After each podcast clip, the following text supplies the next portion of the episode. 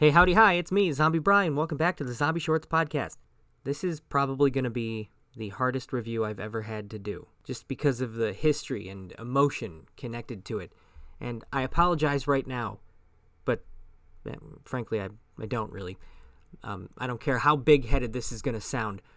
The only way to truly appreciate this film is if you are, like myself, a die-hard Kevin Smith fan. I know what it sounds like. I know I'm singling out the vast majority, speaking for them, saying you won't fully grasp the importance of this film if you're just a casual Kevin Smith fan, but it, it's true. It really is. Clerks 3 is not a sequel made for money. Clerks 3 is the last bit that was needed to be drawn to complete the circle. You know, I generalize it all the time saying, you know, we all know how I feel about Kevin Smith and his movies, but do you really? Do you actually understand that I looked at him as my gateway into filmmaking?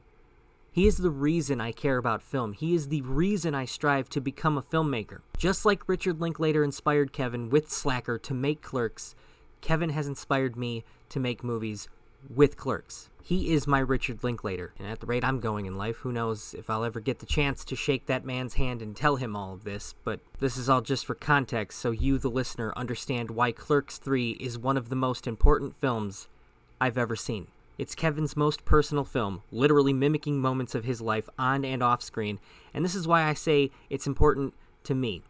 Because I feel like I've been friends with all of these characters since childhood, like Kevin.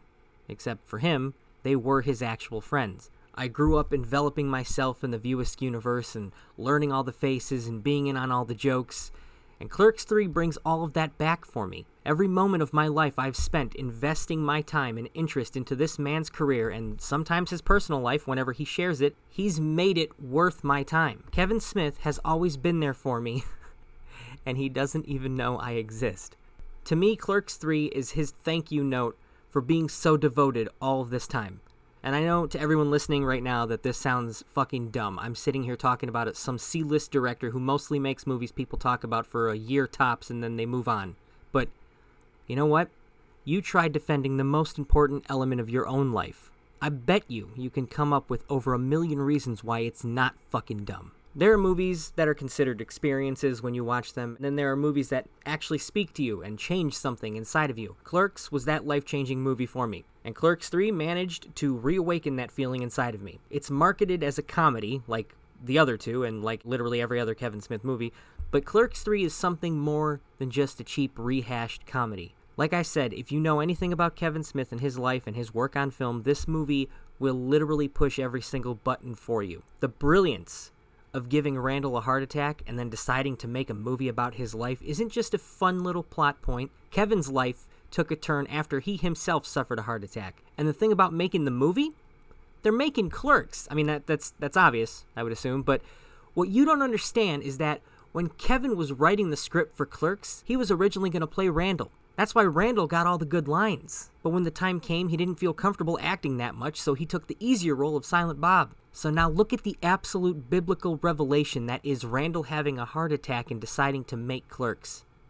Randall is Kevin. These are things the casual viewer are going to miss while watching Clerks 3.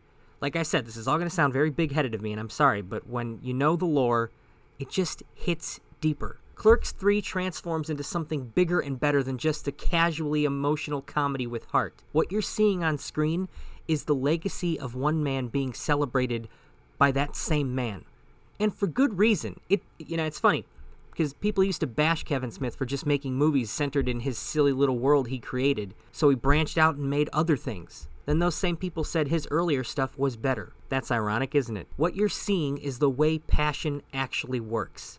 Yes, he put time and effort into all his other non view askew films, but it's only when you see him make a movie with his friends that you truly see the brilliance of Kevin Smith. And if Clerks 3 isn't enough proof of that for you, then you, I'm sorry, you were never meant for the View Askew universe. There are so many, so many Easter eggs and inside jokes for the devoted die-hard fans, awards for our patience over the years. And it's a glorious payoff. It's a magnificent last chapter to one of the greatest trilogies ever conceived. And if I may skewer a quote a little bit from one Randall Graves, there's only one return, and it ain't of the king or of the Jedi. It's of the clerk. This film is the culmination of decades of pure joy while making a movie with your friends. A true success story. No one, not even Kevin Smith himself, saw his dinky little movie about a convenience store would spawn a legacy like this. A following of thousands of people, all just as emotionally invested in his dream as he has been his whole life. Now you wonder why I personally connect to Kevin Smith's story. I am the next generation of that young, dumb, risk taking amateur filmmaker waiting for his opportunity to unknowingly start a legacy of his own. I'm 32, but I don't think I've missed my opportunity though. Randall was almost 50 before he made his move, and that's another lesson taught to me by my unsung mentor, Kevin Smith. Alright, enough of this mushy shit, okay? Let's actually talk about this fucking masterpiece, alright? Like I said, there are ridiculous amounts of Easter eggs. I mean, in the form of lines, quotes, references, and perhaps mostly to characters. More than half of the cast of the original Clerks reprise their roles in this movie, and with the exception of Marilyn Ghigliotti's Veronica, we see all of those other characters in the same comfortable physical spot we saw them in before. Seeing Walt Flanagan as the egg inspector, Scott Schiaffo as the Chewlies gum representative, and perhaps the most shocking cameo of all, fucking Scott Mosier. It really truly was nice to see Mosier pop up again after so long. If you think that's where the cameos stop, you better take a seat. The auditions being held for Inconvenience, which is the title of Randall's uh, quote unquote Clerks movie, which, by the way, if you didn't know, was going to be the original title of Clerks. Eh, another Easter egg the casual viewer might have missed.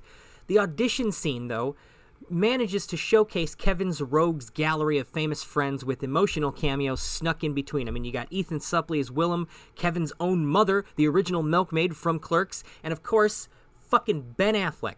It wouldn't be a View Askew film without Affleck popping up, sporting his hilarious Boston accent. My absolute favorite moment of the movie, though, comes right at the end with the last shot, the familiar pullback revealing the store, and we see Harley Quinn, Kevin's daughter, in the same place doing the same thing as her grandma from the original. It truly is a full circle moment. That was the fucking nail in the coffin for me. I hadn't been able to breathe right from like being so congested with emotions from the last 40 minutes of the movie, but that just that just sent me, man. It sent me right over the edge. This is what I mean by the depth that this movie has. A casual viewer would just see Jay's fictional daughter from Reboot now working at the Quick Stop and go, "Ha, that's funny." But what I saw I saw the stamp of a family legacy being left behind. Clerks 3 is the most cinematic home video ever shot. Decades of memories of friends and family preserved for generations to come. Sorry, I got caught up in the mushy shit again. But can we can we talk about the moment Randall shows Dante the finished film and it's actually just the original Clerks? That's beautiful. Like there's no other description. That's that's just fucking beautiful. Kevin Smith is the master of meta right? So to me, you know, it might it might be a stretch, but to me, that scene is the moment in Kevin's life where he decided to make the movie he was always supposed to make. Because originally Clerks 3 was going to be quite different, but then Kevin's heart attack significantly changed things. Ironically, for the better. I see Dante watching the original Clerks on that laptop screen, and I just I think of Kevin realizing Clerks is the most important thing in his life, and right then he knew the only way to explain that is through Clerks 3. For just a split second in that scene, Dante is Kevin. Now, one thing I'd like to bring up that I don't necessarily take issue with because I understand the importance of it and the importance of furthering the development of Dante's character and all that. But I just I got to mention my disappointment to Becky being dead. Like like I said, it makes sense for the movie and it makes for arguably several fucking Oscar moments for Brian O'Halloran. I hope. Um, but I guess I just I just miss her, you know? But it was handled with such beauty after Dante dies that you can't help but smile in the fact that he's now finally back with her. And god damn, that end where he appears next to Randall like Becky had been appearing earlier, it's just, it's, it's actually it's, it's quite haunting for the kind of movies that have come before this one. But again, it shows and proves that Kevin Smith is a filmmaker who can affect you in more ways than just laughing at poop jokes. I seriously could go on and on and on forever talking about this fucking masterpiece. Uh, but I think I vomited enough praise for Clerks 3 and Kevin Smith for a minute. Uh, so, in conclusion, Clerks 3 is now and will forever be my favorite Kevin Smith film because of the incredible backbone it had built by all of the silly little one note joke movies he made before it. If he walked away from filmmaking today and left behind this culturally rich filmography that details the life and times of a guy that downplays his importance to cinema all the time because he's way too humble, I think it would be all right. I sincerely hope he doesn't stop, though. That's, you know, like like ever. Kevin, if you somehow found this review and have been listening this whole time, first of all, that's fucking embarrassing. But also, fuck the haters who call you out for continuously talking about the movie that put you on the map. Be proud of what you've done and hopefully will continue to do. Your success story is what we all want, but Alanis Morissette only chooses the worthy ones.